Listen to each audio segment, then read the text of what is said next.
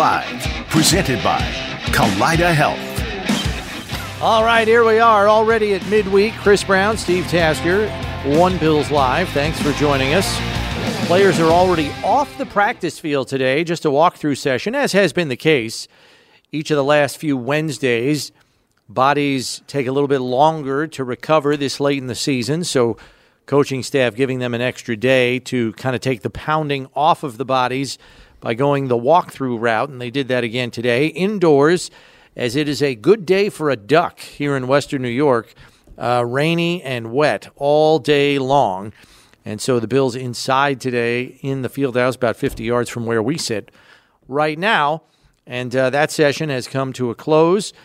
As we move through the show here, we'll be bringing you post practice podium commentary from the likes of Josh Allen, Mitch Morse, and Taron Johnson. So be sure to stay tuned for that as they kind of give you their thoughts on the upcoming matchup with the Patriots and maybe some wrap up thoughts on pulling the game out against the Chargers on Saturday. So uh, I took one extra day off, had family in town. Um, everybody's returned to their their homes at this point in time. So here I am back in the saddle. Good to be back with you, Steve. You had a good Christmas, right? I know you were. Oh, yeah, yeah, You yeah. had a reduced numbers Christmas with your Right. your daughter and granddaughter. Very peaceful, quiet, very opposite of what It usually is. Mm. the I'm army telling you, rolls bro. into town. Yeah, you yes. They We're bringing you know, in the National The Guard. grandkids bust in the doors and it you like pick up the whole house, shake it like a like Snow a globe. Set it back down. Yeah. That's what it is after Christmas. But it was great. Um, Yeah. We actually had and I told you this last we had our Christmas like for the Dallas game Right. that weekend. So yet the actual Christmas was walk in the park. I could not believe. I can't remember the last time it was 55 degrees in Buffalo on Christmas Day. It's happened. I got a couple of buddies that went out and walked some golf, did a little golfing um, on that, just to you know, kind of just to say you did. But it was nice Yeah. I golfed on Christmas in, Buffalo. No, you didn't. I did. This was you and I were need talking upstairs photographic too. evidence for that. But There was a saw it on social. I, I guess it's right. I'm going to repeat it. Uh, this is the 300. I believe today would be the 305th day in a Mm. row where we did not have a temperature in Buffalo rated in the teens, which is you say? the February 25th last year. right. So this year. This year. Back last February. So 25th. it has been 305 days without a temperature dropping into well below 20, and that's the longest stretch in recorded history in Buffalo. I'm telling you, man, give it 10 more years. We're going to be the you. Richmond, There's going to be the nine million people living in Buffalo because of the climate. That's right. When half the eastern seaboard's underwater. Right. Where yeah, we'll have we'll be coastal property. Yeah. We'll be we'll be beachfront. Oh my gosh. Yeah, it'd be great. It's easy to laugh now. Yeah. Uh, plenty to get to today. As we mentioned, we will hear from players at the post practice podium. Josh Allen, Mitch Morse, Taron Johnson, all scheduled to address the media. We'll get those to you in short order. We also have the Hall of Famer, Thurman Thomas, joining us in about 25 minutes' time. So we look forward to that conversation because there was, for the second straight week, Steve, a commitment to the run game as we saw against Dallas, not nearly as successful against the Chargers. So I'm curious for Thurman's thoughts on that going forward. Uh, so we'll discuss that with him when he joins us in studio here in about 25 minutes. We also have a topic of discussion that we'll get to after we bring you up to speed on the Bills' practice updates, which are presented by LECOM, your Lake Erie College of Osteopathic Medicine. As I mentioned at the top, Bills had a walkthrough today. They will have more of a full scale practice tomorrow in advance of the Patriots game on Sunday. Uh, roster move, first and foremost. As you know, the Bills had an open roster spot that they did not fill last week. Went into last week's game with a 52 player roster. They have now filled that spot with cornerback Kaiir Elam. Today was decision day. His three week practice window had come to a close today, so they had to make a decision put him on the active roster or leave him on injured reserve, and then he would no longer be available to the Bills the rest of the way, regular season and postseason. So it was a sizable decision uh, because this is a talented player, valuable depth player at the very least, and a guy that can help you on special teams as well. So Right. he is on the active roster. He is man number 53. And uh, we'll hear Taron Johnson comment on, you know, how he's looking now that he's kind of back on the active roster here going forward. I don't think it's any guarantee that he's going to be active on game day, Steve, uh, knowing that at least when he was previously on the active roster, he was inactive for a good portion of the first half of the season as they chose to dress people like Dane Jackson and Christian Benford over him. So, has any of that changed? I would say probably not, Yeah.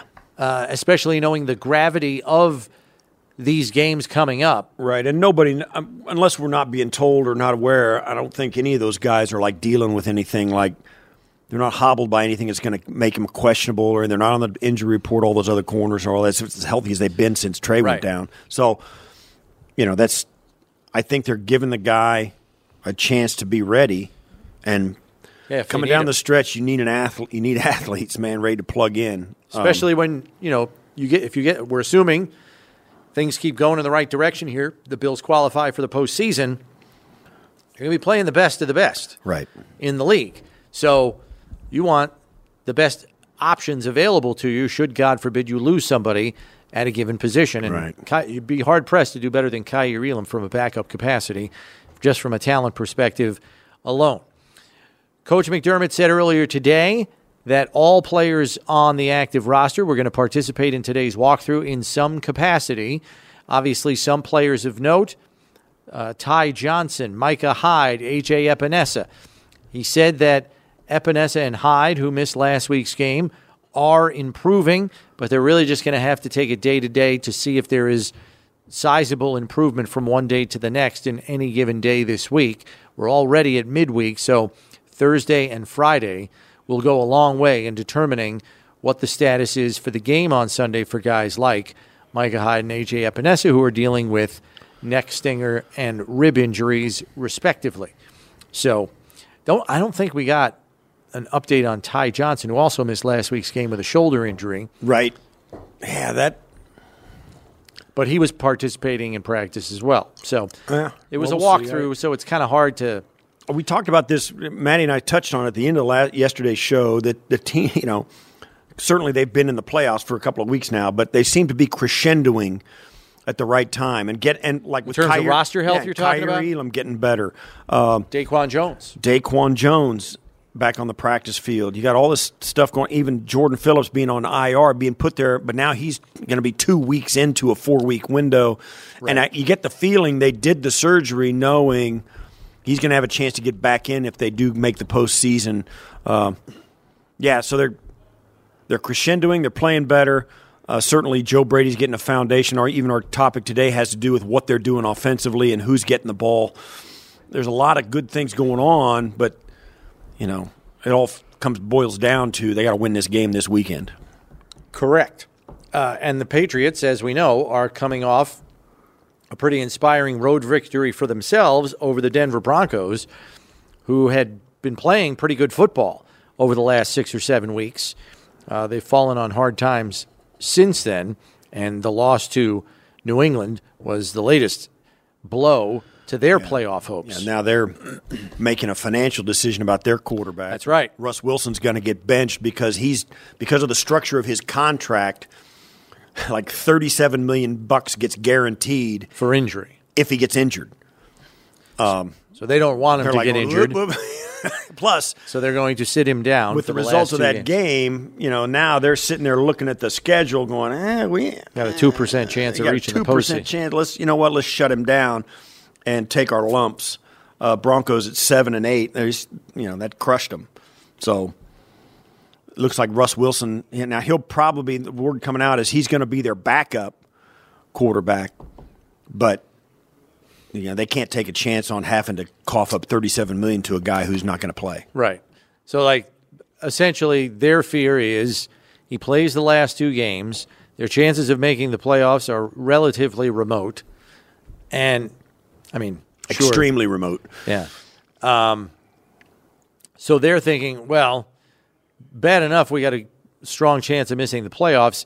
if God forbid Wilson gets hurt in one of these last two games and it's something like an ACL, you know, or something that requires major throwing shoulder surgery, Right. He's probably not playing the following season, and we're still on the hook for all this money for a guy that's not going to play for us. Right. So We don't want to entertain that. Right, and I, I'll say this too. I certainly they're going to explore options in the offseason. I mean, I, I think that's got to be painfully obvious to everybody involved. They gave him the huge contract, no question about it. They are looking for an out. Um, he hasn't played horribly. He's been okay. He's been above average. I He's been think. okay, He's protected the football, but he hasn't been thirty-seven million dollars okay. Right, so their the value they have in their in their uh, roster needs to be put towards the players who are playing better than just okay. Starting with the quarterback, they're going to be looking at options, trying to find out somebody. And and with the with the atmosphere in the league now, you got to if you're an owner, right, Brownie, you're sitting there going, well, hey, wait a minute. The Cleveland Browns are doing it with Joe Flacco. He was on the street. Brock Purdy's the last guy drafted in his draft class. You got What are we doing wrong? Gardner Minshew has the Colts in the conversation. I mean, what are we doing here? Give me a guy that can play, right? I suppose. I suppose, yeah. So, and I'm sure Sean Payton's going. Listen, I, I can do it just about but I, I got to have a guy with a different skill set than Russ. What do you think is wrong with his skill set? When he hangs onto the ball a little bit too long, That is true. tends to let the play go off script a little too much, puts a little too much pressure on his offensive line, needs a, a, a way ab- above average run game consistently. He's better out of play action. If you get into a drop back situation, he's just not as effective. He's got to have some guys on the outside that really work well. Like, you know, he could make it work with DK Metcalf, you know, but Jeudy's not doing it for him. I just think he needs too much around him. Okay. And the offense has to look a certain way. Yeah. He his greatest to me, his greatest skill is waiting till late in the play and lobbing a ball up for grabs where he thinks he can his receiver can get to it and nobody else can. He is a good deep ball thrower. He is an excellent deep ball thrower, but bro, Can't without live- a run game, without a run game and all, you can't live like that. Yeah. Not today, not in this point in history. So I think his skill set is just is there, and he still does some of it as well as he. And that, that moon ball he throws is money, but that comes after the play's dead. So you're sitting there as a, a head coach play caller, watching him mangle all your play calls and then pull one out. He's like, "Come on, dude, why didn't you throw this right here? Look at this, throw it, let it go." So you are you sound doubtful that Russ will even be playing for the Broncos next year. Well, I'm not th- so sure that they can get out of that contract. Right. I'll say this: they ain't they ain't scooching him 37 million guaranteed on an injury deal. Yeah, you're probably right about that. so they're gonna. Uh, so yeah, I think they're gonna bring in an, at least an heir apparent. Well, I mean, if we want to go on past precedent, if you remember, the Raiders did this with Derek Carr last year. They sat him down so they wouldn't have to pay him, and we all know how that ended. He wound up in New Orleans after he was unceremoniously released. Is there a team out there that would take on what would be considered a low end, high level quarterback? Right, thirty. He's making what 30, bit of an oxymoron 33 there. million, 33 million bucks. Josh and all these other jokers are making 45, 47, 50, right? So he's making 15 million less, maybe 20 less than those guys. I think he's making 33 million, right? Something like think it's more than that. He redid his deal. uh, yeah, he got a new deal when he went to uh, when he went to Denver. But this, but by the, but is there a team out there that says, you know, we could make it work with him? Let's give them a two, a two twos, Wow. whatever, and we can make it work because we got a roster that's kind of in place. We're the what is it? The Pittsburgh Steelers. I could see that. You know what I mean? So we got we're close. We got a good coach who's a great leader who maximizes the guys. Let's let's give it a shot. You know what I mean? That's not a bad destination. Well, It's not a bad destination. I'll give you that. Right. There aren't too many others. I mean, you could probably come up with two or three more. Just name insert quarterback star, star of team here. That's right. That's, really all you got to do. Uh, that is the headline news from around Russ the NFL. Wilson's base salary is eight million, prorated bonus fourteen million. yeah, So that it's tw- his cap number is twenty two. for next year. That's for this year. Oh, Let me go. All right, all right. Hold you on. go look for next year while I tell everybody that's next year is thirty five. 35. Still affordable. That is the headline story from around the NFL presented by Kaleida Health, the official healthcare system of the Buffalo Bills. The other news is Dolphins wide receiver Jalen Waddle has a high ankle sprain. As we know, he left Sunday's game against the Cowboys, did not return. Mike McDaniel, head coach of the Dolphins, spoke to the media down in Miami today and said it is not a severe high ankle sprain. And he said Jalen Waddle is one of the toughest guys he knows. So he's not anticipating a lengthy absence. So be interesting to see what they decide to do. You know, sit him this week, try to play him next week against the Bills, or knowing they already have a playoff berth, do you sit him both weeks and just wait for the postseason? That's another option. Because their their playoff seeding is somewhat fluid right now. They can improve it.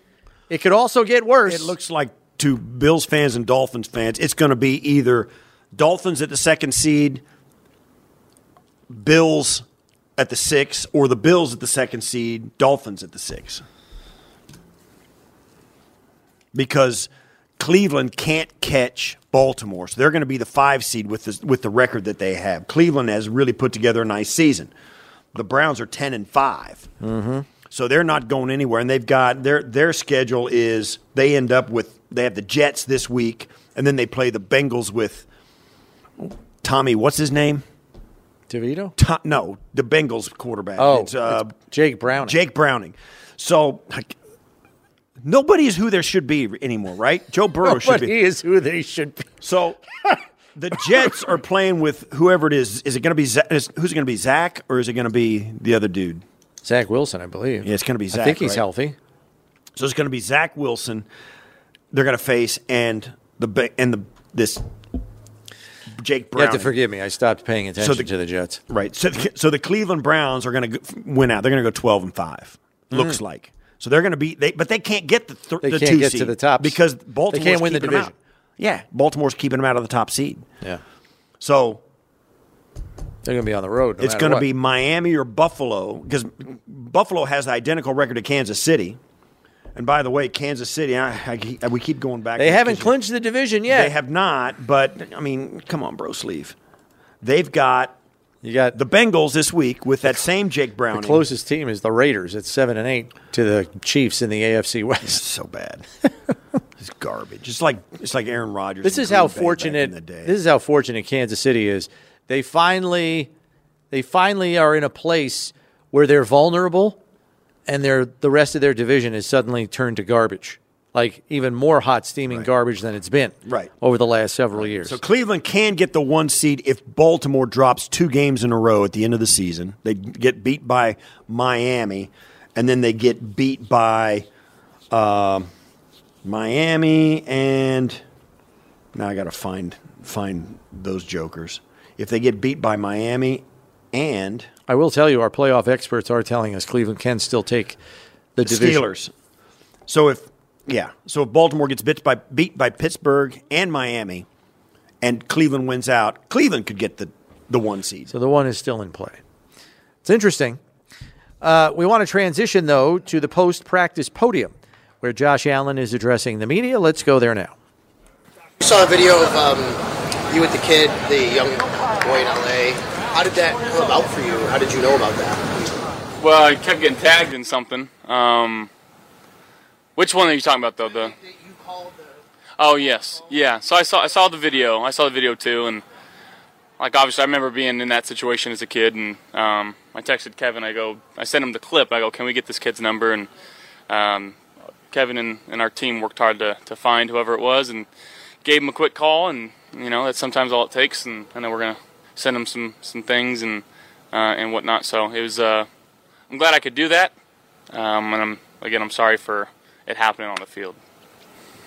Did you see the clip? And when you guys hung up, he was like, "Oh, that was Josh Allen." Yeah, Like, Ke- yeah Kevin had told me. How Kevin, cool is Kevin that? Kearns. He's the man. how cool is that to just be able to give that kind of moment to a kid? It's very cool. And again, it didn't take much time. Um, doesn't take much to do something like that to to make a kid's day or to try to resolve a problem that that happened. And um, you know, the the fact is, you can't make everybody happy. You know, we got we got things to do, and this even goes back to like training camp and stuff. I wish I could sit there and sign every single, you know, autograph and, and, and everything for these kids, but um, you know, we get we got jobs to do, and sometimes that, that, happens. But I'm just glad I could make it right. Josh, in the bigger picture, what's it like to make Bills Mafia happy? Given how that game, how, how you guys won that game on offense, pulling together a last minute drive for a victory. Um, what did that, how validating was that given where this team was and how you guys have been trending? Yeah, I mean, to to lose the, the turnover battle three, essentially three nothing, you know, it's something that we got to clean up. And um, most teams in that situation don't win that game. But you know, we got a resilient group. Um, our defense played their, their tails off and gave us a chance there at the end. And then also you saw Ed Oliver go ahead and end the game um, on that last drive, essentially. So would love to not be in that situation. Uh, would love to put the game away earlier. Uh, we had our opportunities and, and we missed them uh, early on in the game, but again, to kind of be backs against the wall, I think it was kind of a microcosm of our season of what, what's going on right now. You know, putting our best football on the field um, when it matters the most. And Sean said, as Josh goes, we usually go. Do you, we went through that whole low positive thing and, and, and the energy thing, and I don't want to make a big deal of that, but do you feel that you're wearing your heart on your sleeve, your emotions a little bit more uh, now, and, and the team is following? Do you get that sense? Um, maybe a little bit. I'm just at the end of the day, I'm just trying to be be me, and that's that's all I can be. The tape from the first game against the Patriots and like how where the offense is now, are there big differences that stand out to you? Like when like I guess how much has this team and offense kind of and you developed since that game? Yeah, I think I think we've grown as a group collectively, you know, and I don't want to take credit away from them. Their their their defense is playing at a very high level. They got guys that are smart. They can play multiple positions. Um, they're rushing the passer very well right now, and it's a Bill Belichick coach team. So we we got to take that into account. And um, you know, the fact that we lost game one, I think tells these guys like we got to we got to put our best stuff out in the field, or we're not going to win this game. And um, you know, frankly, it's a game that we need to win, and they know that. We know that. You know, if if I'm in the New England Patriots locker room, I'm I'm looking to to ruin their season. You know, an opponent's um, playoff hopes are on the line, division rival. Um, you know, so they're going to be ready to go. I can, I can guarantee you that. So that in turn makes us have to be ready to go as well. And you know, with the guys that we have in this locker room, um, you know, I have very little doubt that we, we will be ready to go. We'll, we'll, we're going to have to rely on our, our veteran, our vet leadership and um, at our coaching staff and put together a good game plan, have a good week of practice, but we got to be ready to go. When you are not on the same page as Steph throughout a game a few times here or there, just misconnection, take us through the conversations on the sidelines between you two. Is it spoken at all? Do you talk about anything? You just kind of know that it's going to happen. Yeah, we, we talk about it, um, and I think just having that open line of communication, like on the deep shot, on the interception, you know, if I would have just sat my feet and just chucked one up and let him run under it, um, it's a different story right now. So, um, you know, we're we're just trying to win football games at the end of the day, no matter how we do it. And obviously, we've we've paid more attention to the run game, um, but you know, it's it's Stefon Diggs. You know, we got we got to get him the ball. Got to get him the ball and allow him to make plays for us. And uh, you know, haven't done a great job of that in the last few games. So, um, looking forward to getting back on track this week. said, Josh, a lot of different guys have stepped up and delivered for you when you needed them to. I know the reads are going to take you where they're going to throw the ball, but does that make you guys more difficult to defend, do you think, going forward? I, I think so, and I think the the game plan with us for a while was double 14 and and make everybody else beat you. And I think consistently guys have now shown that they can step up and make those plays. You talk about you know Gabe in this last game, Dalton and Dawson. You talk about Khalil Shakir, um, and then you know James Cook coming out of the backfield too. So I think it's it's to a point now where it's I don't know how beneficial it is to double 14 uh, because some of the other guys are making plays. So, you know, when we have our opportunities, we just gotta we gotta execute them. And I think it comes down to whoever plays best on Sunday, and um, you know, we gotta we gotta put our best foot forward. How did you, how did you see Khalil there? How that you're backpedaling. You've got two guys in your face. Did you see him there? I did. I did. Um, again, Khalil's the guy that's going to be exactly where he needs to be on every single play. Um, he's extremely smart. He's extremely reliable. Um, I was just hoping that the safety or the guy who was covering him went over the top of the post, and thankfully he did and allowed us to, to make a play. And, you know, we're one uh, millisecond away from scoring a touchdown there with his second effort, and I know he got touchdown barely at the last second, but um, allowed us to run out the clock there too at the end. Okay, you know, based on what we saw in college, it was a downfield field structure for, for, for them, for Utah. We haven't really seen much of that here with him. He hasn't been able to really make those plays downfield. Is that something you guys need to get incorporated into the offense and use him more in that role, maybe? I mean, I'd love to. Yeah, I'd love to throw it downfield to all of our guys. Um, you know, we understand that's part of his strengths, and you know, as a rookie, just coming in, learning the game, um, learning our offense, and just finding more ways to get him involved. Um, but yeah, that's we want to utilize all of our all of our guys' strengths, and um, you know that's up to up to me and the, the coaching staff and, and, figuring out what that is, and you know coaching staff really to, to who to put where on, on what certain routes. Um, so again, it's it's tough because you want to get everybody the ball, but there's only one that, one ball that goes around. Um, but definitely, we'd love to see you know him especially get downfield and make some plays for us, and uh, that goes for all of our guys really best about what you've seen from him through 14, 15 games, whatever? Uh, I think just is how smart he is. Um, you know, finding windows in zone, you know, using the defender's leverage against him. And then again, after every single play, if, if you watch where the ball goes and then watch what 86 does after the ball goes there, he's running to the ball, he's following, he's trying to spring extra blocks. Um, he plays football the right way. And you know, when you have a guy that works hard, he's smart, doesn't complain, he's going to find himself in some pretty good, opportune um, moments. And um, you know, I got no doubt that he's going to make those plays for us. All right, so that's Bills quarterback Josh Allen addressing the media after the walkthrough practice today. Steve and I take a break here, but when we come back, joining us in studio, the Pro Football Hall of Famer Thurman Thomas, joining us here on One Bills Live, presented by Kaleida Health. It's Buffalo Bills Radio.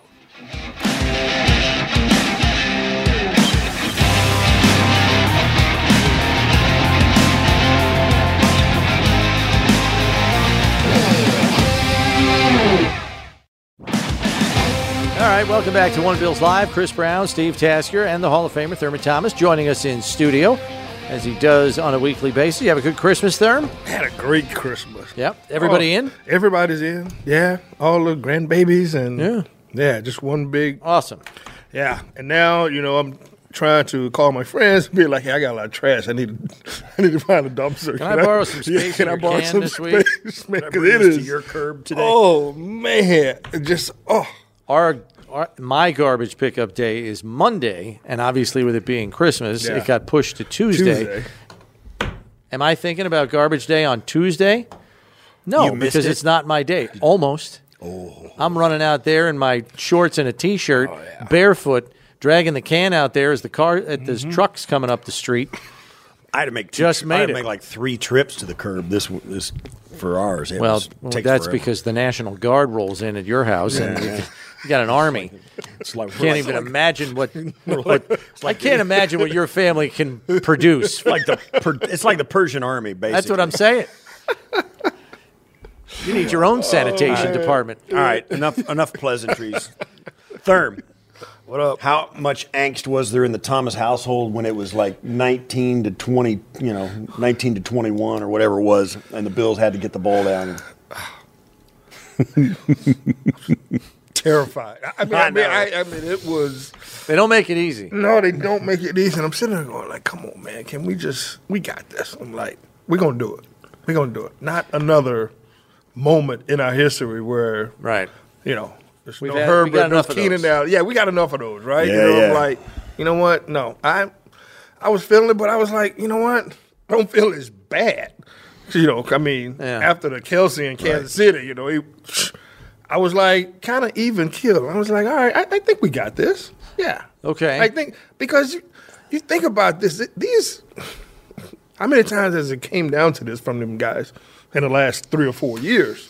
Something like this, you know. Uh. and Well, but I'm just saying though, in it's just playoffs. mentally you kind of figure like what bad could go wrong for us. Right. I think that's you know they've when- lost a number yeah, of games. Well, they always yeah. we always talk about they always lose games by like one score, and it's already close, and it's always the quirkiest thing, Right. Like you know the fumbled quarterback sneak, Yeah. or fourth and eighteen where the defender has it all over it, and he helps the guy catch the Catch the ball. ball, right. Uh, the the hail Murray, Yeah. the. Uh, Twelve men on the field. I mean, you can go back go to the music let's go. Here we go. Music music city city naturally- miracle. I mean, you could Right. you You're can naturally go back worried some, they're going to reinvent another Yeah, way. there's going to be Something, something like, and, and listen, that last, the last lateral play, a couple of people are going, "Oh my gosh, if that guy would cut the wrong way, you know, we had nobody over there." I was like, They're on their, more- they're one inside more their own, lateral. It inside something their own thirty. I wasn't Right. terribly So, worried on that play. You know, it, it's that kind of atmosphere Yeah. where you think, ah, if we're gonna, it's gonna be something new, Mm-hmm. right? So, but they did. They hung on. They won it.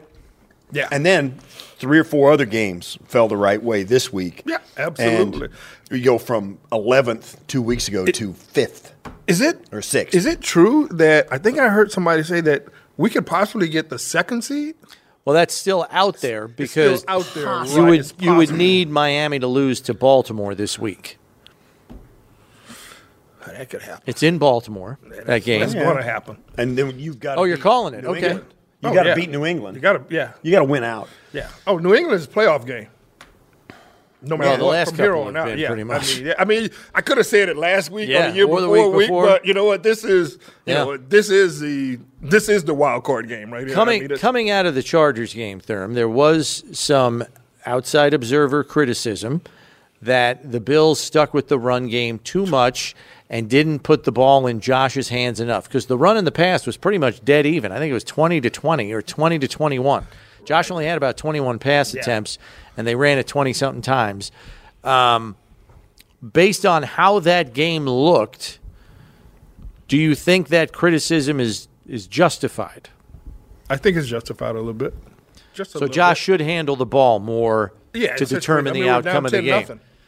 Well, And, and we were- especially when we were down ten nothing. Right, Yes, especially when we were down that. ten nothing. Yeah, Right. yeah, yeah. I want I want the ball in this. Yeah. Hey, the running game was great last week. I mean, Cook finished with what seventy yards off of twenty carries. Probably should have had. They were ready for that tackle pull play. Yeah, they the. Chargers were very ready for that. Uh, so you And know, had an answer for it. So yeah, if his carries would have went down to ten to eleven instead of twenty, I'd have been fine with that. Yeah. yeah. I, I think yeah, it.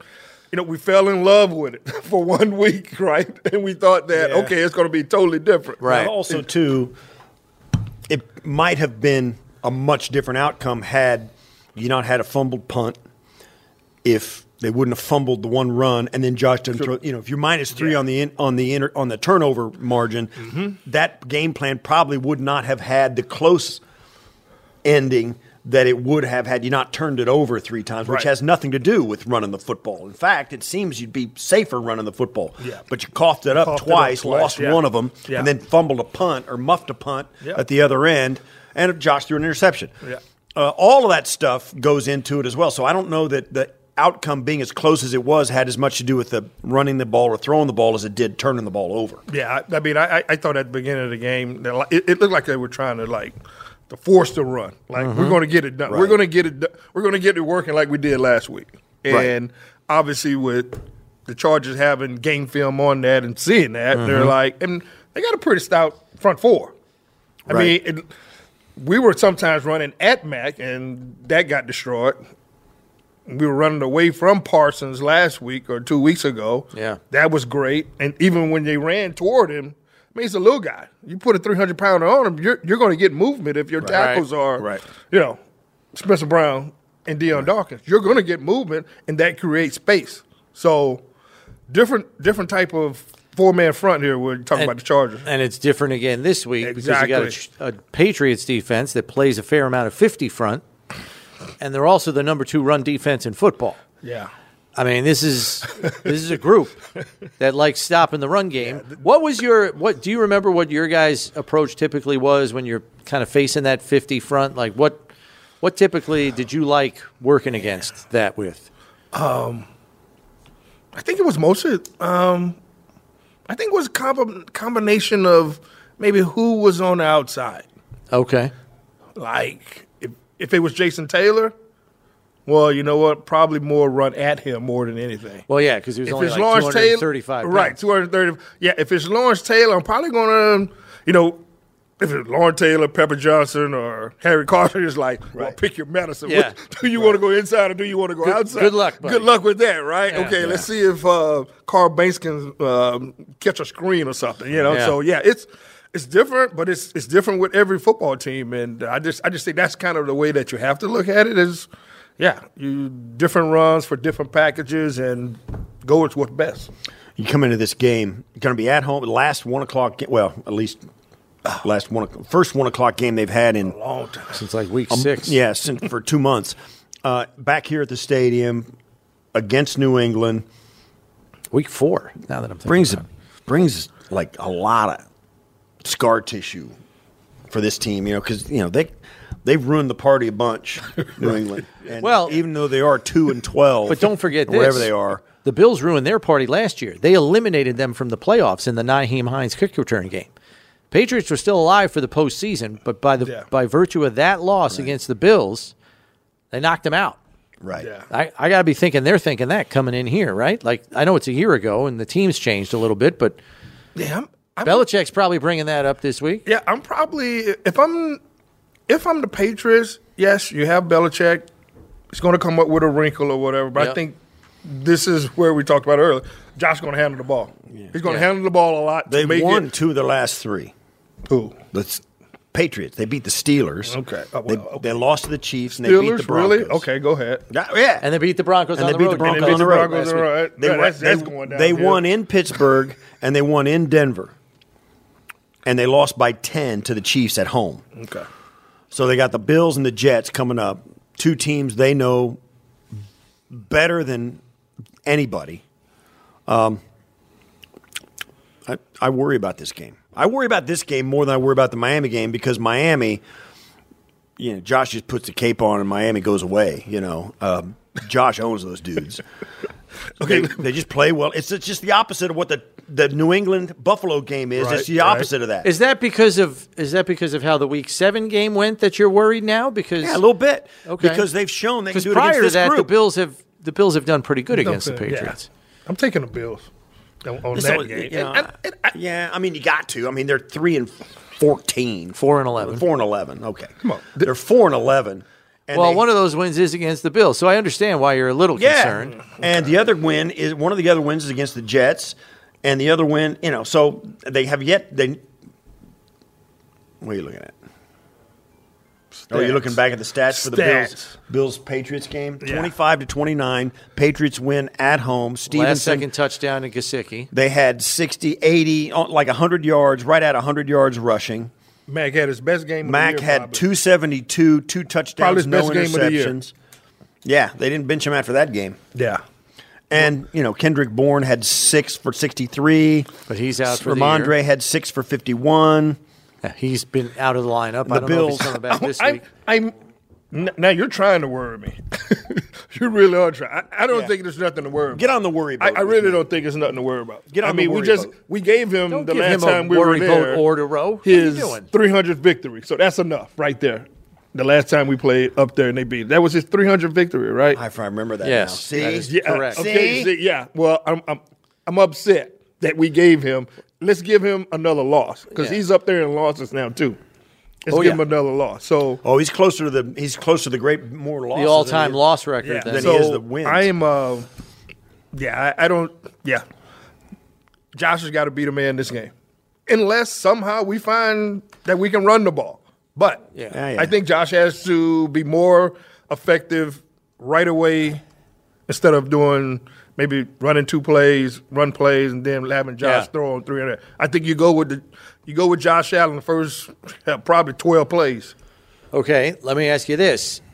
The last few weeks, there has been a different player in the passing game kind of stepping up and delivering plays. Yeah. It hasn't been Steph Diggs and everybody else for a while now.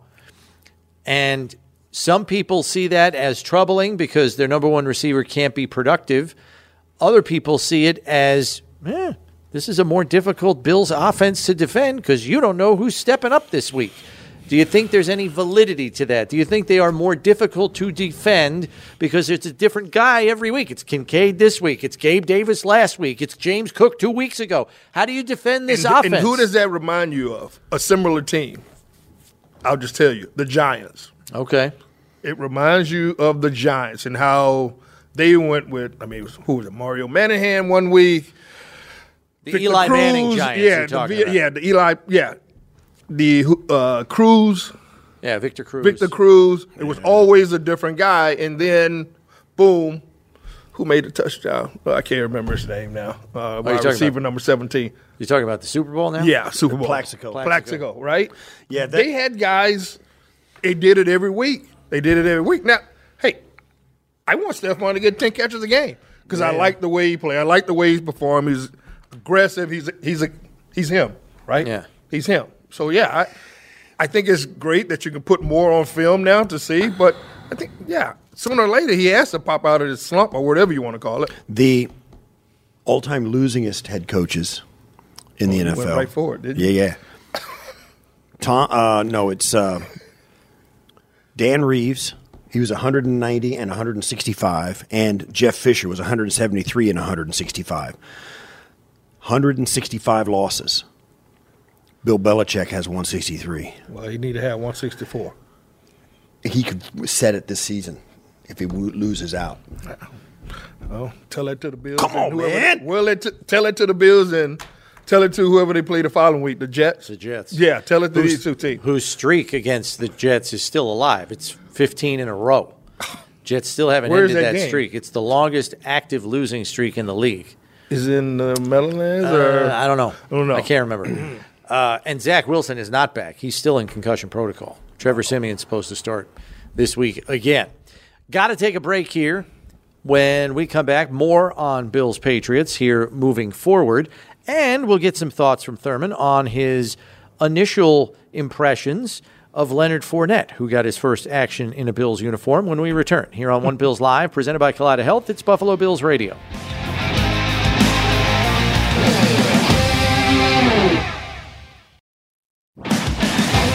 Bills tickets, check. Face paint, check. Your favorite apple with the Epic Crunch Snapdragon apples are available now at Wegmans and other local retailers. Fuel your day with Snapdragon apples, the official apple of your Buffalo Bills. All right, Thurm, Leonard Fournette. Fans had been clamoring for him to get in the lineup. Ty Johnson's down with the shoulder injury. He's active for game day against the Chargers last week. What were your initial impressions of Lenny? It's not the playoffs yet. Okay. He's playoff Lenny. I mean, he's going to need more. So he was not in playoff form yet. No, I don't think so. I mean, I know he's been Hasn't here played for, all year. Yeah, yeah, he hasn't played all. year. He's been here for what two months now. Yeah. yeah. Just hey, look. I mean, Cook has been playing well. Murray's been playing well. You know what? Just continue to let him get his reps. You know, with the scout team or regular offense or whatever. So, um, yeah. I mean, there was really the same with Cook. There was really nowhere to run last week. Right. There was The really only- nowhere to run. Yeah, you the most successful runs they had were the two touchdowns by Josh, one on a on a that power tackle pull, and then the you know, quarterback sneak. So Yeah. uh, I was interested, and I, and I we were talking about this in the break. I think the one thing they've got to do with Fournette, if they want a crescendo at the right time to get into the tournament postseason, I do believe he needs some reps in game. I think you got So you want him up this week, Steve? Yeah, I mean, I don't know what I don't know how Ty Johnson is. He I was like Ty Johnson. Ty Johnson limited in practice today. We'll see what it is. if you're going to have Fournette up, get him ready and get some game reps so he, you know, he's ready. He's ready. And I mean, and give him some plays. give him some plays. Yeah, some And plays that let him that have he some wants to success. ru- like Yeah, that he can have success at. You know, not just And I- pound it right between the tackle say and this the too. guards all the time. Maybe Joe Brady's doing this. I don't know. Right. But we've seen we've seen this coaching staff like when a guy comes down and you put another guy in, and it's natural.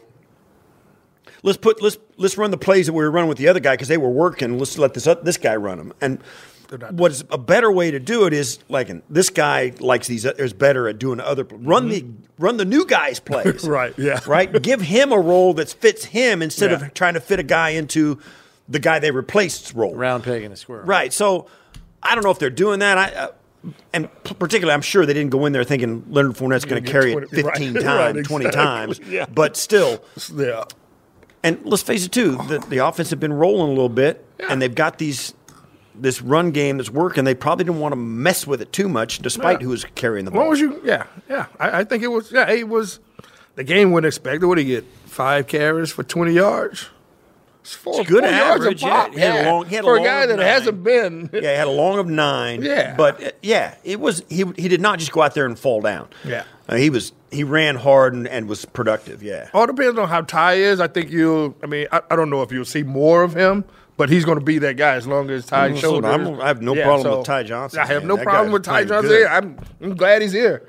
Glad he's here. He's had a really solid Yeah. year this year, backing up, uh, backing up James Cook. So yeah, I'm. Hey, it's the running back group, baby. If we can touch the ball anytime, let us know. Yeah. Right. Speaking of running backs, since Bailey Zappe's been in the lineup, Zeke Elliott's been catching a lot of passes out of the backfield.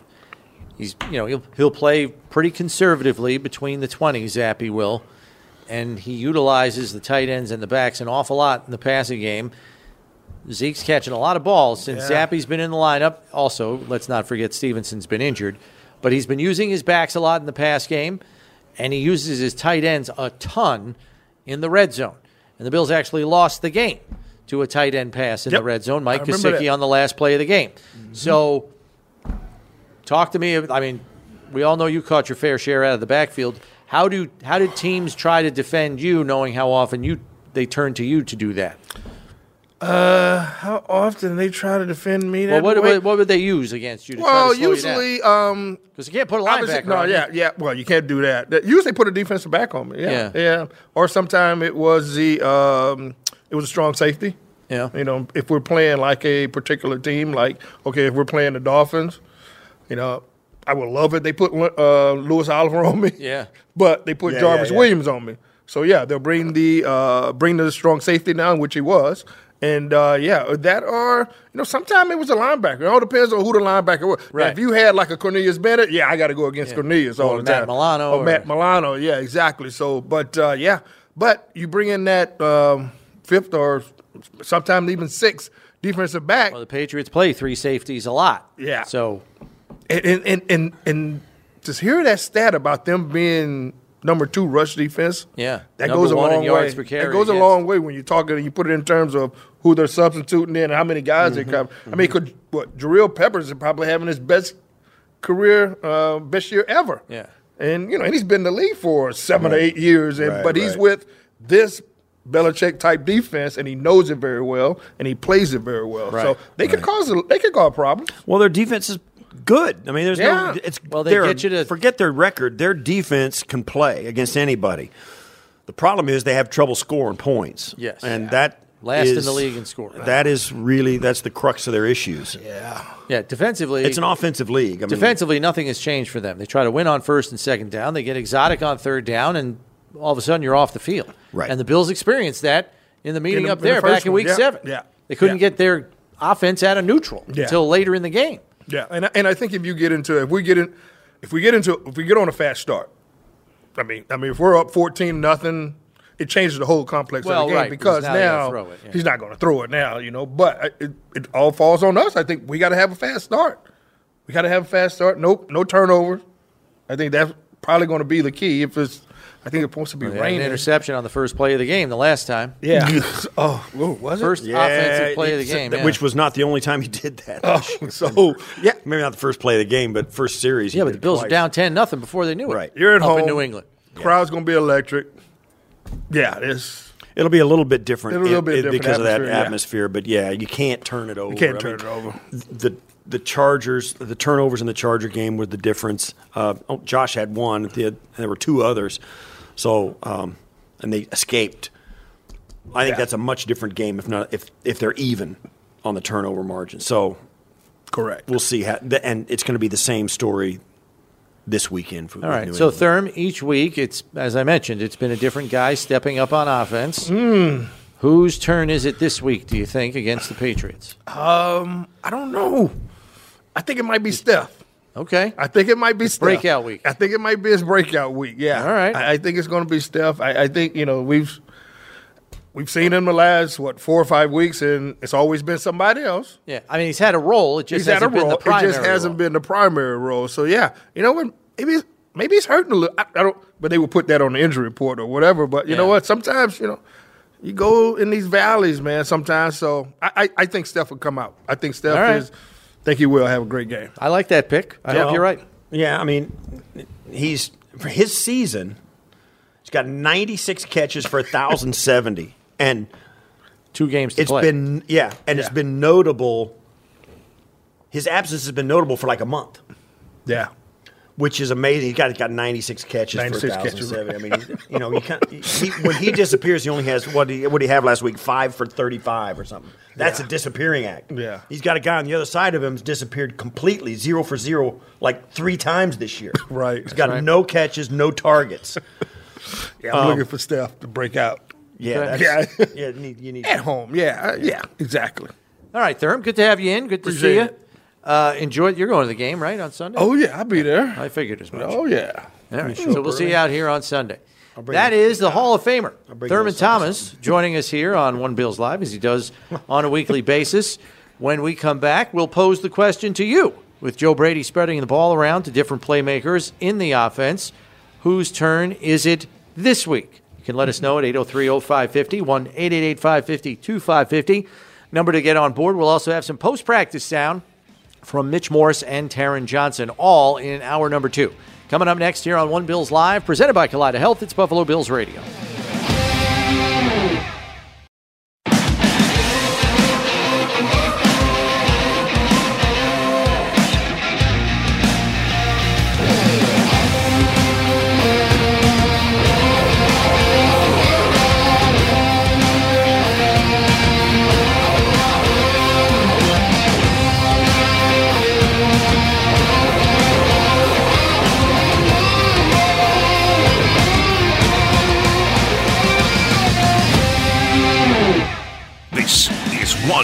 Bills Live, presented by Kaleida Health. All right, here we are, hour number two on a Wednesday. Chris Brown, Steve Tasker with you, One Bills Live. Happy holidays, everybody. Happy early new year as we inch closer to 2024. What the hell happened to 2023? It seemed like it went in a blink. I don't know. No, not for you. No, I was good. I mean, I, I no, I had a great 2020. Well, I think. Hold on, let me Hold on, review. let me review. um, yeah, it was great. Uh, it- you're right, though. When you get to the end of it, it's like, wow, where'd it go? yeah. We were.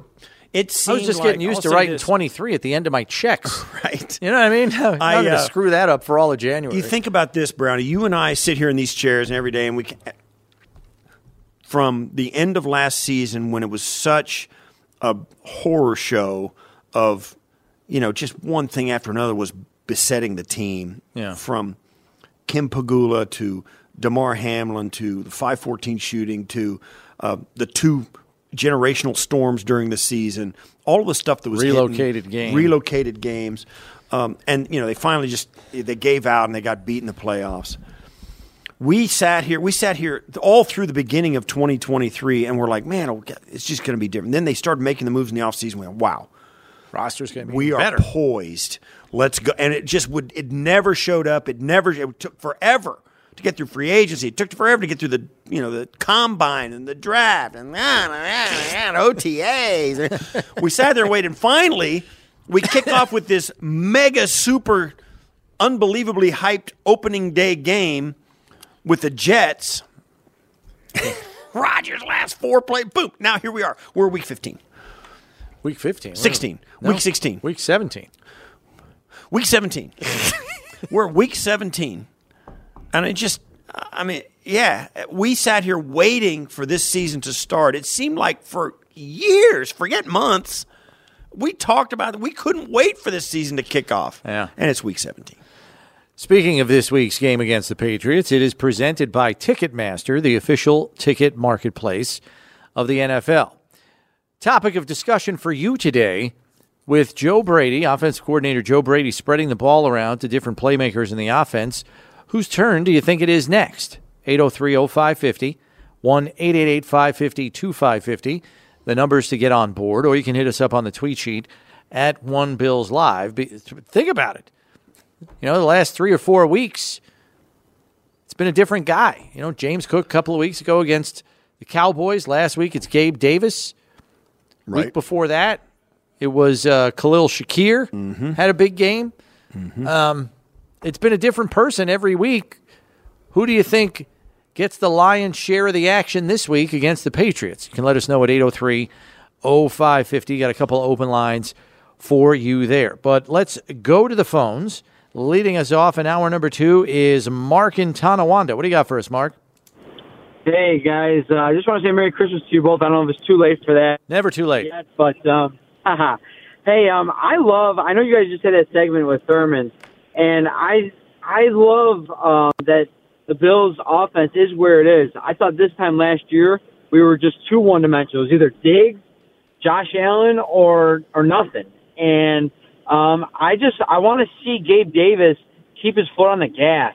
Um, he had a really good game, and um, that's that's what I want to see again this week is a a big game from Gabe Davis. Maybe you know if he gets if he gets going and he starts attracting uh, some double coverage. I mean, look out for Diggs in the playoffs. But that's what I want to see. I'm gonna have to listen. Uh, hope you guys have a great day. Thanks. All right. Yeah, thanks. I, I get what you're saying. You like the diversity or the diversification of the offense by virtue of who is delivering in it. And yeah, to me, I think that's a good thing too. I actually asked Josh that question today. I said, Do you think it makes it more difficult to key on certain people and defend you, you know, as an offense? And he was of the opinion that it did. He thinks it does make them more difficult to defend. Yeah, I my question is, and I can't really. I should have asked Thurman this when he was in here. Was it?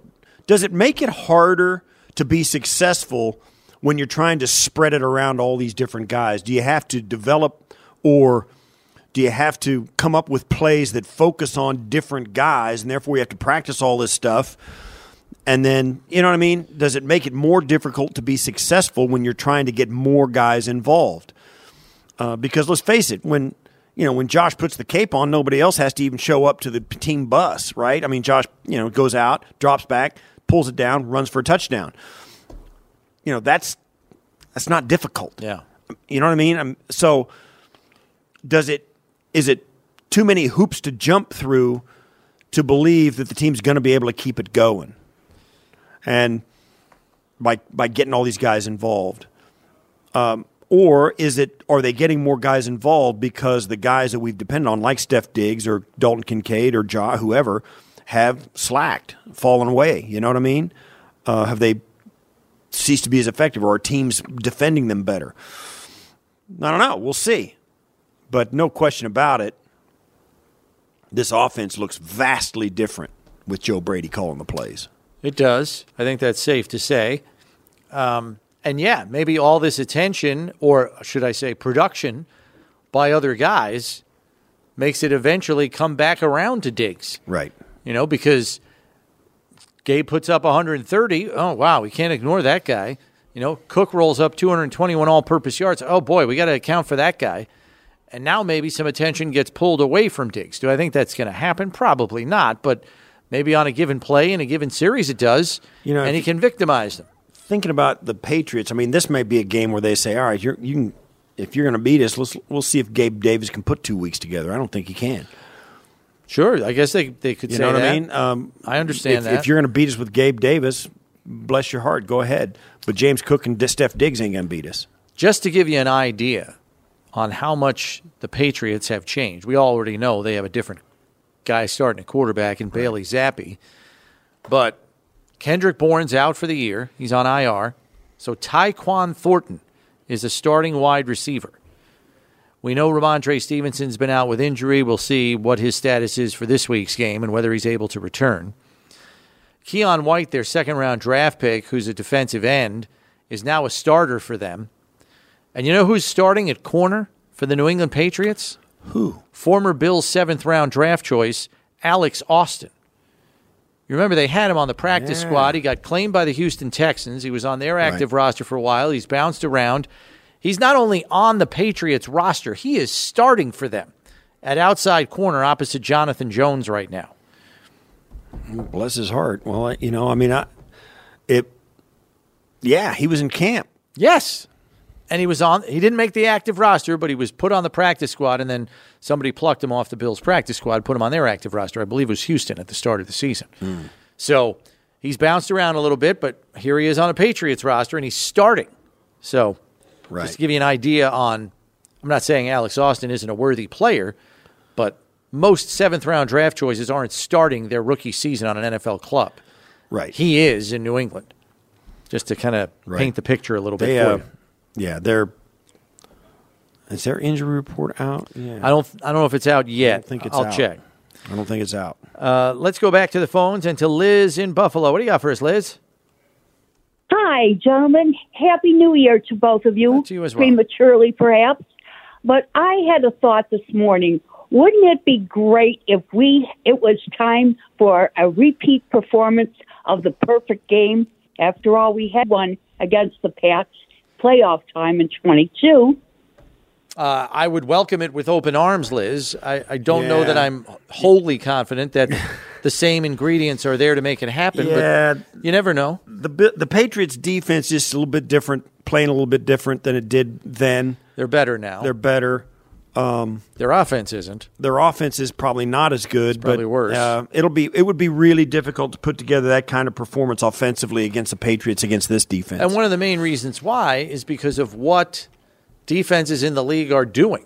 They're playing high cover two shell or quarters defense to keep everything in front of them and force teams to nickel and dime their way down the field on 10 and 12 play drives. They challenge you to have solid execution without any mistakes, be it execution mistakes or penalties, to go score points.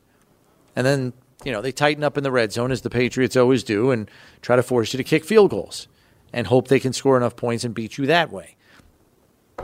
They were able to do that back in week seven to a certain extent. Um, and because most NFL defenses are playing the better quarterbacks in the league that way, scoring is down. You don't see teams hanging 47 on people the way the Bills did in that playoff game. Right. I mean, there, it happened early this season when and A little then- bit, yes. And now the defenses are, you know, they elevate. And I'll tell you this too. It it's something to remember for them. We should write this on the whiteboard. Early in this season, you saw the, you know the Dolphins were hanging points, the Bills were hanging points on people in the Yep. first month of six weeks of the season. Um, but defense is kind of caught. Nobody tackles until the season gets here. Right. So they start to get used to doing it and get physicality, and it takes a. And I think there's some symptoms there about the way the league is run in the off season and how training camps are run. Fewer practices, nobody to- in pads. It takes defenses a while to get their legs under them. Case in point, one of the major cases in point would be the Denver Broncos. They were oh, they were a tire they fire. they were horrible, historically horrible. They gave up. They're the ones that gave up seventy the, to the Dolphins. Well, now at this end of the season, they're actually pretty good defensively. Yeah. and they got good really quick, but it took a little bit of time. So I, and we should you know think about that as the season rolls out next year, and when because we have really seen defenses evolve quickly during the season. Certainly, the Bills did when they had they lost the middle of their defense to injury, and they had to kind of on the fly reinvent themselves. It took them a while. Yeah, but it looks like now, for based on how some of the games have ended the last few weeks, that they've recalibrated. Yeah, they've They gotten successfully a chance. yes. recalibrated. They've they've shut out teams um, late in games, not let them come back, that kind of thing. Um, you know, because they struggled to close that door in the first half of the season when they lost all those guys. Remember, Josh was giving them the lead with two minutes left, and they just they couldn't call the defenses they wanted to. When they did call them, they got nicked. Um, and they couldn't close those games out inside two minutes, and all they needed was a field goal, or if they needed a touchdown, whatever it was, they got a Yeah. score to win the game. Um, four of the six losses this year have been on those kind of scenarios for the Bills. So you think, you know, the injuries to their defense were huge in where they sit now in the standings. But overall, pic- big picture, it's something to think about how these defenses around the league really morphed from you know missed tackles, poor tackling, missed assignments, bad you know bad angles, all kinds of defensive miscues. Now those have all been cleaned up as the season has worn on, and you're, you're getting some pretty good defenses again. Let's jump back on the phone lines and go to Mike and Alden next. What do you got, Mike? Hey, how's it going, guys? Um, I just want to touch on something quick. Um, uh, the other day, I heard, I think it might have been Joe Marino. He had brought up, I mean, a lot of people are questioning, you know, why, where's Diggs, where's Diggs? And uh, to me, it's a, it's a pretty simple answer. I mean, um, from what Joe Brady said, he said that each and every every before every game, he's he looks uh, with each team and finds quote unquote where's Waldo, meaning where is the weakest link in this team. Um, and I think that has a lot to do with why you're seeing Davis one week and James Cook running his his his tail off the next week. Like, I think that has a lot to do with it. And um, and if that's the case, then uh, maybe this week we can see a little bit of Andy Isabella.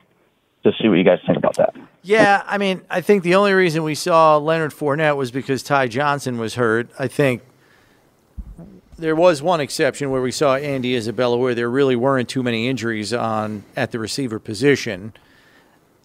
It's more of a special teams consideration. Well, that too, and I, I don't know. I just kind of see Andy, and I like Andy. Don't get me wrong, but I kind of think the coaching staff sees him as an insurance policy in much the same way they see Leonard Fournette as an insurance policy for their offensive backfield. I don't know if they're ready to craft a game plan or even a specific package of plays for Isabella. I could be wrong. Maybe it happens this week. Who knows? Um, but I kind of view Fournette and Isabella as insurance policies of depth for this roster, not primary pieces to exploit an opposing defense. Right. Does that make sense? Yeah. Okay. I, I think it's I've seen something floating around on my timeline a little bit about the thing called Occam's razor, which is when you're looking at something you can't figure out what's going on, the simplest solution is probably the one that's the most accurate. And I think with this offense, the way it's looking with the Bills, I think what you said, uh, Mike from Alden, is probably right.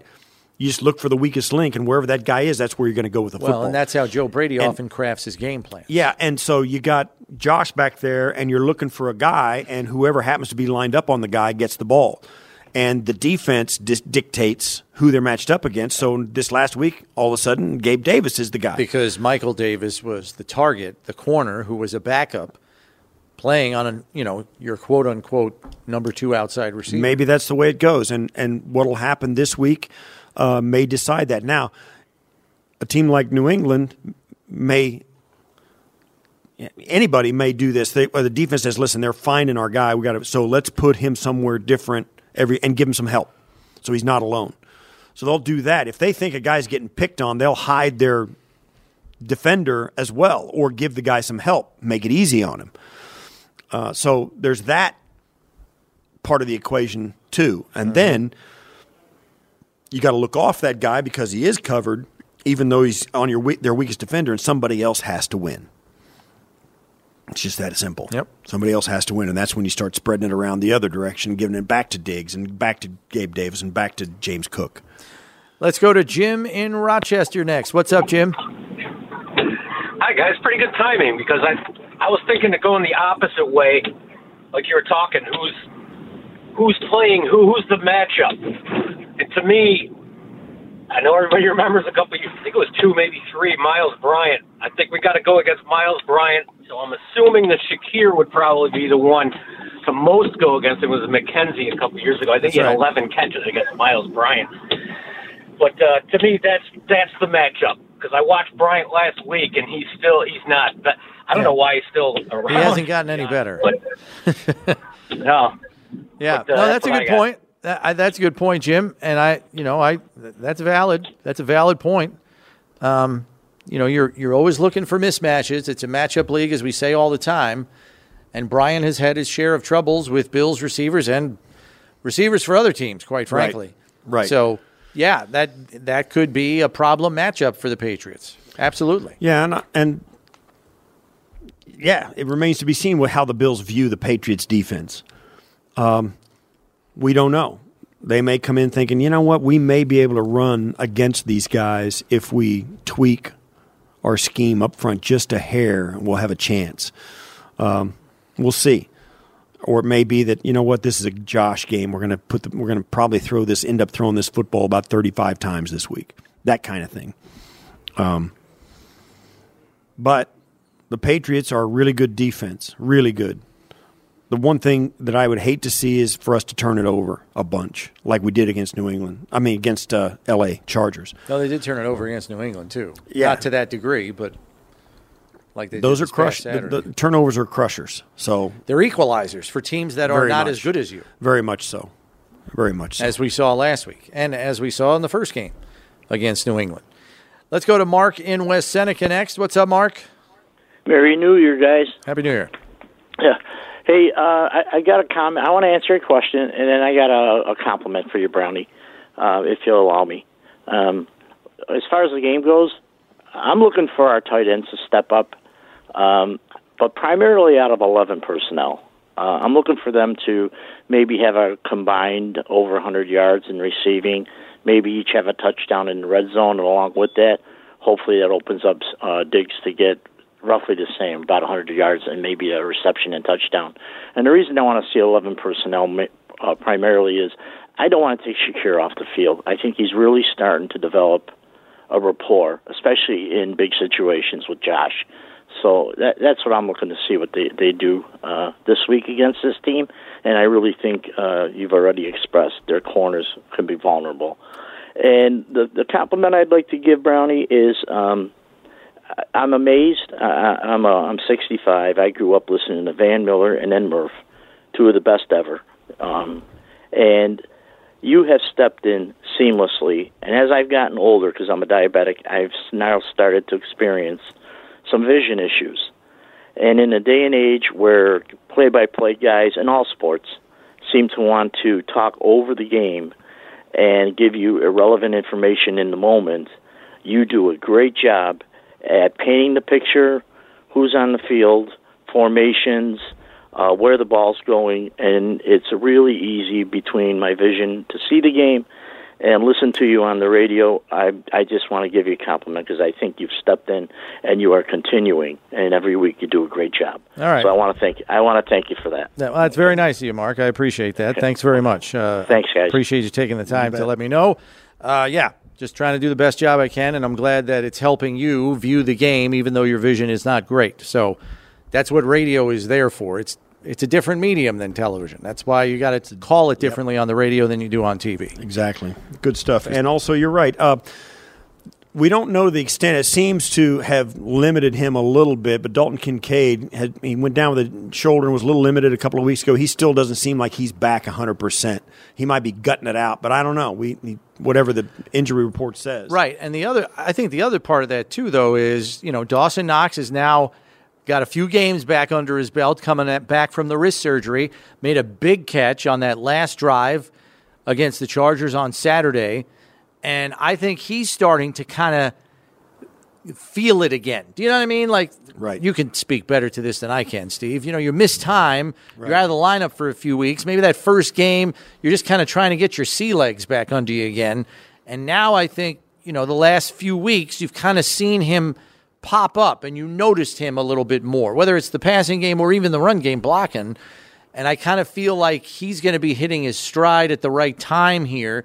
And I've said all along, with Kincaid now in the mix, I no longer expected Dawson Knox to be a volume target, but I certainly expected him to be a red zone target for this football team, like a touchdown catch guy for them, Right. just due to his size, his physicality, all of those things. And I think the wrist surgery and the injury got in the way of that this year. It kind of compromised that. I'm hoping that there's enough time left here in the regular season for him to really kind of ramp it up and become what I thought he was going to be for this team on the offensive side of the ball. You're right, though. The, in the last couple of weeks, the tight ends have kind of disappeared off the radar, except for a couple of exceptions where there were, you know, in that last in that game, this last game, the Charger game, every catch in that game by everybody seemed really ultra important because they were in such a tight game. So, uh, yeah, I I think for me, it has been a struggle for me to get my mind around how the Bills want to use two tight ends. And certainly Kincaid has earned a spot on the offense, and Knox has been a great blocker in the run game, which has emerged, and also he's always been he's dependable. Remember when he's a rookie, he dropped everything. Now he doesn't, uh, and he's back healthy, and he's a red zone presence, like you said. So both these guys have a really good skill set that you can use offensively. But like you alluded to, and like the caller alluded to, um, if you're going to put both those tight ends on the field, somebody got to sit down, and usually Yeah. it's Shakir. Um, it's a problem. It's a good But problem. You got to com- yeah, you got to commit to two tight ends if you want those guys on the field, uh, and you got to find a way to and it, yeah. So if you go strictly on production in the passing game, it should be Gabe Davis coming off and and Shakir staying on, right? So, um, but they've never shown the desire to do that either. No, Davis usually has the most snaps got- of anybody. He takes If- more snaps than anybody except offensive line Yeah. and Josh. It's interesting. So, it is interesting, but I think that two tight end thing, we still haven't seen the true identity of how they would want to use them. We saw it early in the season with a lot of success. Remember the first four weeks, they had more 12 personnel than anybody. Right. And it was working, and then Dawson has the injury, and things have to change for obvious Right. reasons. Um, they haven't gotten back to what that looked like at the beginning of the year. Maybe it takes on a metamorphosis and looks like something different here down the stretch. Break time for us. When we come back, Mitch Morse at the post practice podium will have his comments for you next. Here on One Bills Live, presented by Kaleida Health, it's Buffalo Bills Radio.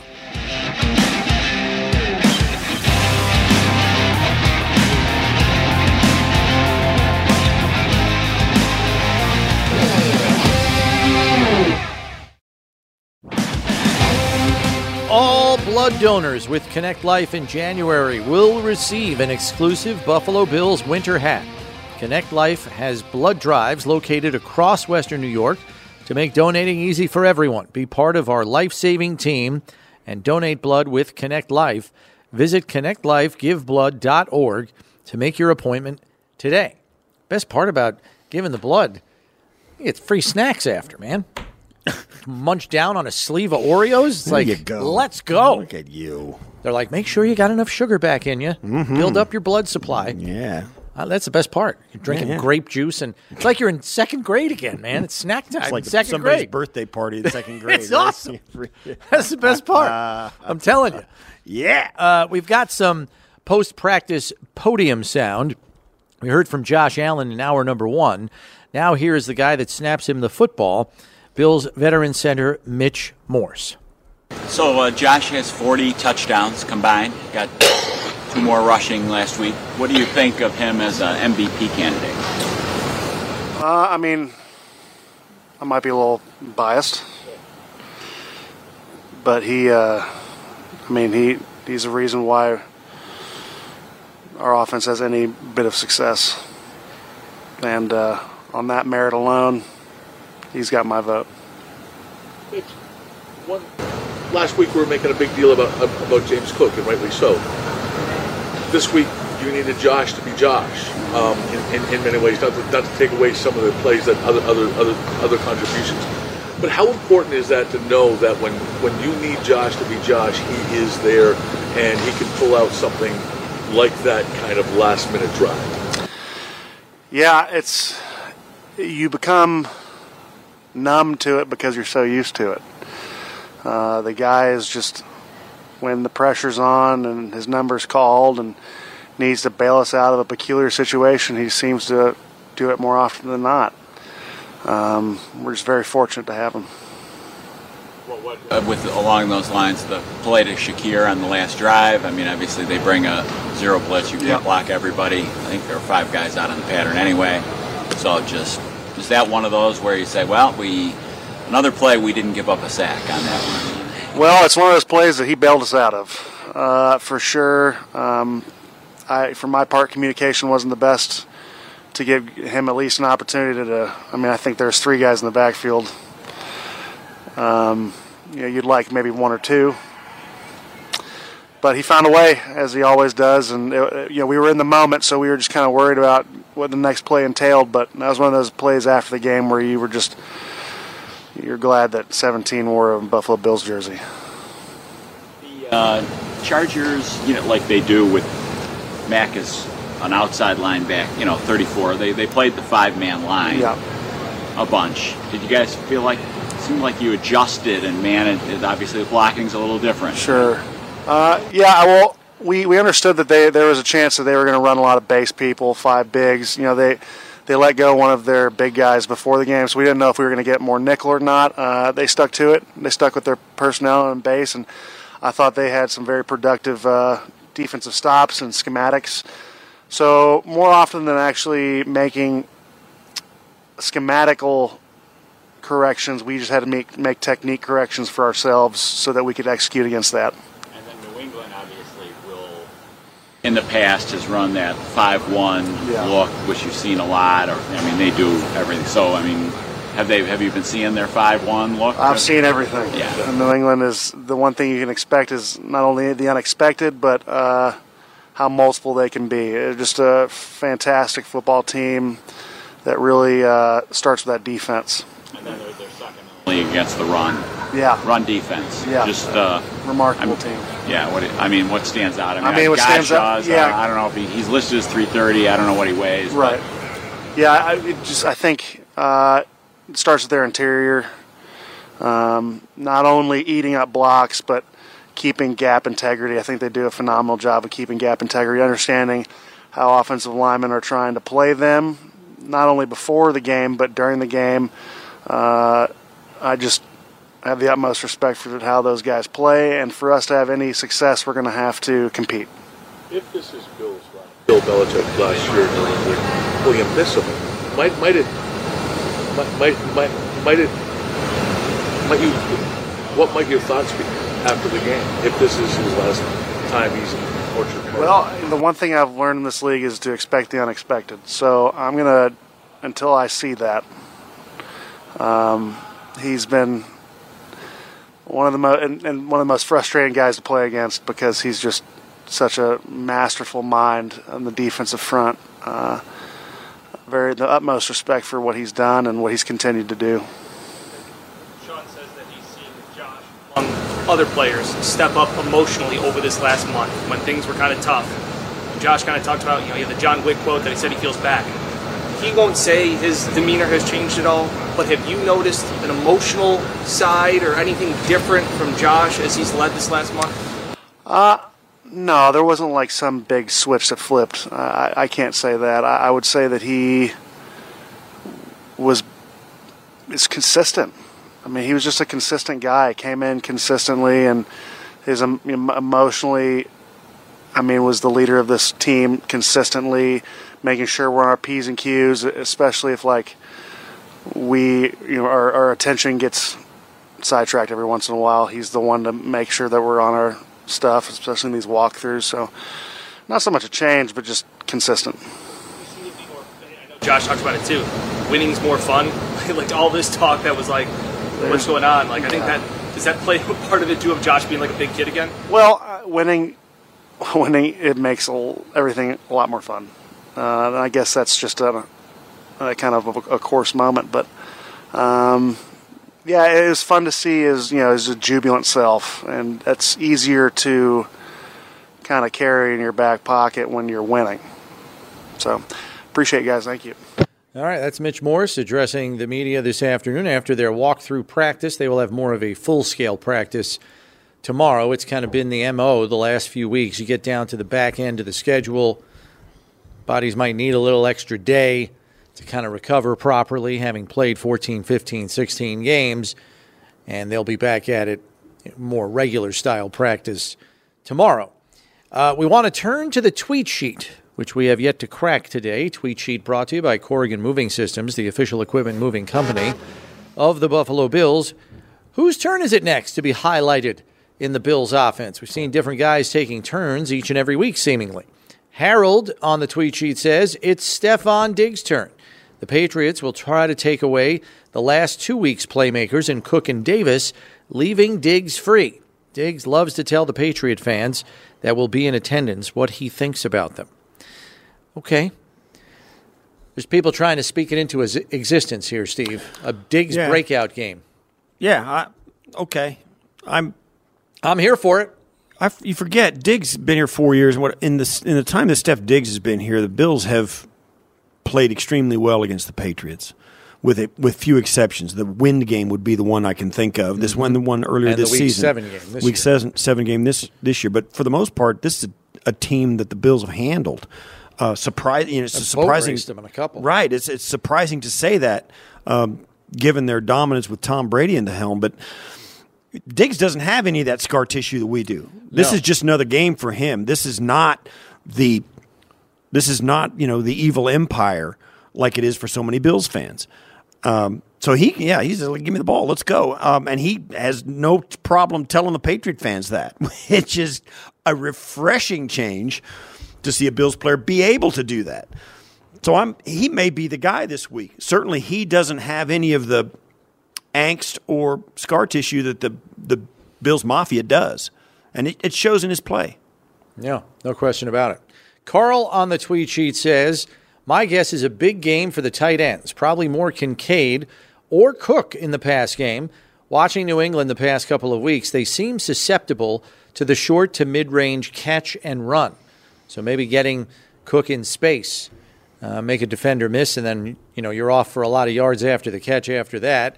And the Bills have been noticeably better in yards after the catch this season. They've been in the top ten almost the entire season in yards after catch. So yeah, that could be a good which has been Carl. a big difference in their offense this year than Yes. it has been in recent past. they've been in bottom three Yeah, in yards after the catch in previous years, so it's a it's a marked improvement for sure. We'll take a break here, but some final thoughts on the tweet sheet when we return here on One Bills Live, present, presented by Kaleida Health. It's Buffalo Bills Radio.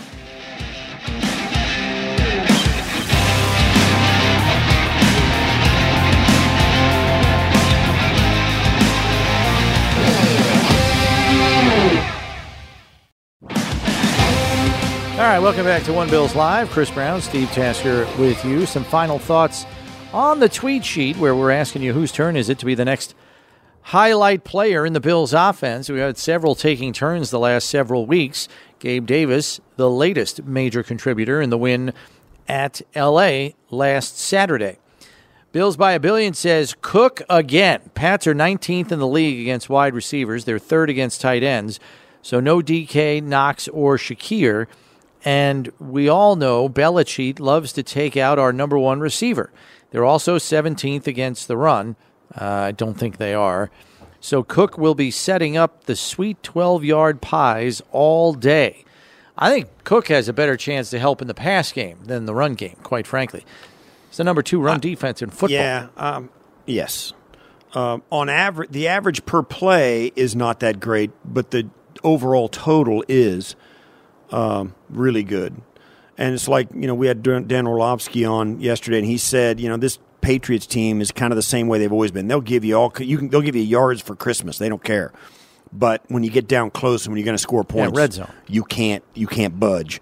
They can't be budged. So you may get some good runs out in the field from James Cook and all of that. But I think if you really want to do it right, get over midfield and then take some shots at the end zone, see if you can get in without going to the red zone. Joel on the tweet sheet says, hoping it's Diggs. His lack of production recently has been concerning, but I'd also love to see Shakir take another step. Allen had so much success throwing to Beasley, would love to see Shakir take over that role. How likely do you think that is? Maybe if not this year, like in the next year or so, see Shakir maybe grow into that Beasley safety valve role.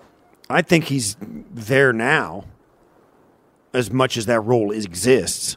Um, I think you know. I think Dalton Kincaid is there. I think that is as much of it as anything. And James Cook has also taken over some of that outlet role for the team as well. So whatever's left there as a slot receiver, I think Shakir has proven himself to be really trustworthy and has made some big catches of late. So I, yeah, I'm for me that's already happened. Last one from Michael on the tweet sheet. Once teams fear the run, Dawson Knox and Dalton Kincaid are going to eat. Mark my words. Yeah. okay. Well, it'd be nice to give the Patriots a taste of their own medicine and double tight end them to death. Yeah. Including Would be like nice. some touchdown catches and stuff. I'm all for that. great. Sign me up. Just yeah, just hang a big number. That's it for us here on a Wednesday edition of One Bills Live. We'll see you tomorrow, same bat time, same bat channel at 1 p.m.